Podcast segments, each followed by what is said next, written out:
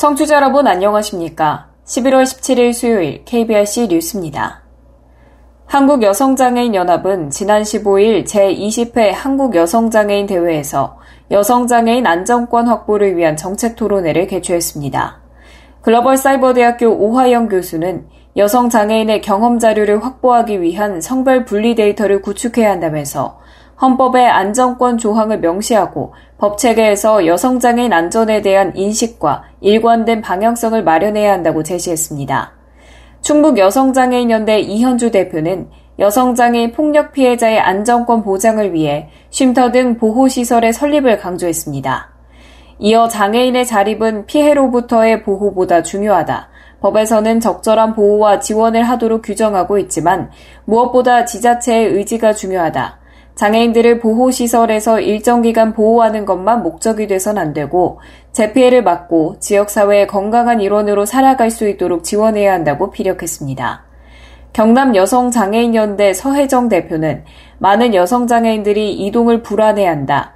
대중교통 이용의 불편함과 상해, 주변 사람들로부터의 장애 차별, 성차별적인 발언들과 신체 접촉 등은 결국 안전에 위협을 느끼게 하고 이동을 포기하게 만든다고 토로했습니다.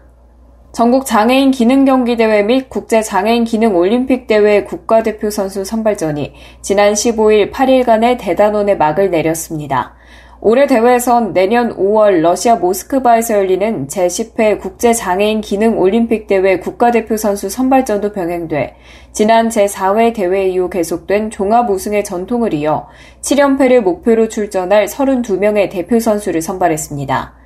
전국 대회에선 금메달 70명, 은메달 68명, 동메달 56명이 수상의 영예를 안았습니다. 전국대회 정규 직종 입상자에겐 메달과 함께 금상 1200만원, 은상 800만원, 동상 400만원, 장려상 100만원의 상금이 지급되며 해당 직종 기능사 필기 및 실기 시험이 면제되는 특전도 주어집니다.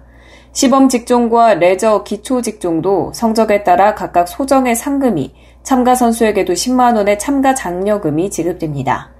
고용노동부 박화진 차관은 폐회식 영상을 통해 입상 여부와 상관없이 여러분들의 열정과 도전은 자신의 역량을 발휘하는데 장애는 전혀 문제가 되지 않는다는 것을 모두에게 보여준 것이라며 어려운 상황에서도 대회를 위해 노력해 주신 모든 분께 감사드리며 앞으로도 전국 장애인 기능 경기 대회가 차별 없는 사회를 만들어 나가는데 더욱 큰 역할을 하길 바란다고 전했습니다.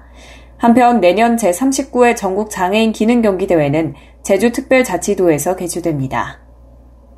서울관광재단이 거동이 불편한 관광약자의 행복한 나들이를 위해 전동 휠체어, 전동 스쿠터 등 이동수단용 휴대충전기를 무료로 대여합니다. 전동 보장구를 충전할 수 있는 기존 거치식 급속 충전기 외에 휴대용 충전기를 추가로 지원해 이용자들의 편의성을 높일 계획입니다. 휴대용 충전기는 동주민센터, 관광안내소, 장애인 복지시설 등 서울 전역의 관광지 연계 거점 138개소에 총 476대가 비치될 예정입니다. 충전기 대여점은 인터넷이나 스마트폰으로 스마트 서울 맵을 검색해 전동 보장구 휴대용 충전기 대여점을 선택하면 대여점 현황과 가까운 관광지, 접근 가능한 가까운 지하철역까지 확인 가능합니다. 휴대용 충전기는 전동 보장구를 사용하는 서울 시민이라면 누구나 신분증을 맡기면 하루 한 번, 최대 5시간까지 대여 가능합니다.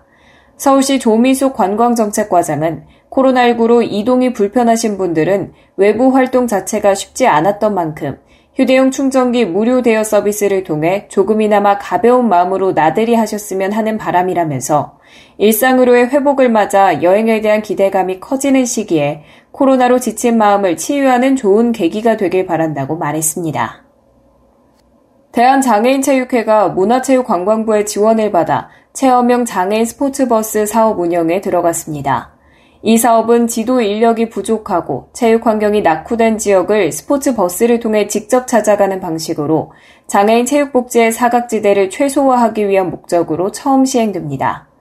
장애인 스포츠 버스는 기본적으로 버스 내에 설치된 체력 측정 장비를 통해 장애 유형과 기능별로 체력을 측정하고 맞춤형 운동법을 지도해주며 가상현실 기기를 활용해 스포츠 체험의 기회를 제공합니다.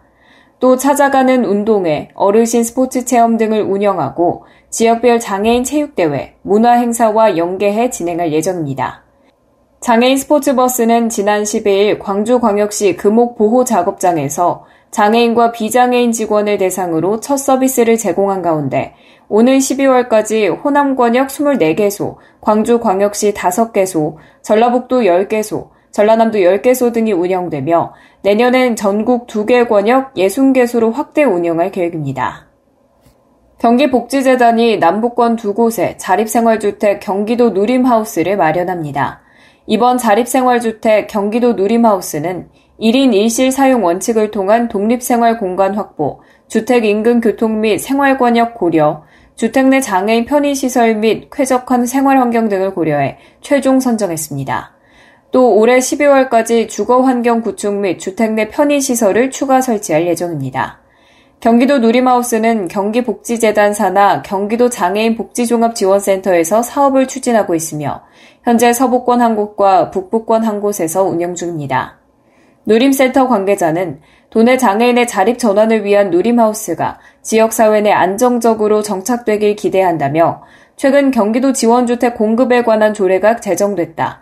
장애인의 주거 안정을 위한 정책들이 더욱더 많아지길 소망한다고 말했습니다. 끝으로 날씨입니다. 내일은 2022학년도 대학 수학 능력 시험이 치러지는데요. 내일 남부지방은 맑은 하늘이 드러나고 중부지방엔 비 예보가 들어 있습니다. 새벽부터 아침 사이에 수도권과 강원 영서 북부에 산발적으로 비가 내리겠고요. 낮에는 그 외 강원 영서와 충청 북부까지 비가 확대되겠습니다. 비의 양은 5mm 안팎으로 많진 않겠고요. 시험이 끝날 무렵엔 대부분 그치겠습니다. 수능 한파는 없을 텐데요. 전국적으로 일교차가 커서 옷차림에 신경 써주셔야겠습니다. 아침은 서울이 7도, 천안 3도, 의성 0도 보이면서 쌀쌀한데 한낮엔 아침보다 10도 안팎, 심하게는 20도 가까이 기온이 껑충 뛰겠습니다. 체온 조절 잘할 수 있는 옷을 여러 겹 껴입는 게 좋겠습니다. 또 동해안을 중심으로는 대기가 많이 건조합니다. 건조특보도 계속해서 내려져 있는데요. 강원 북부 산지엔 강풍 예비특보도 내려져 있습니다. 작은 불도 바람을 타고 큰 불로 이어질 수 있기 때문에 화재 예방에도 신경 써 주셔야겠습니다. 일요일과 월요일엔 전국에 비가 내리겠고요. 이후 기온이 크게 떨어지면서 또 추워지겠습니다. 날씨였습니다. 이상으로 11월 17일 수요일 KBRC 뉴스를 마칩니다. 지금까지 제작의 이창훈, 진행의 최유선이었습니다. 고맙습니다. KBRC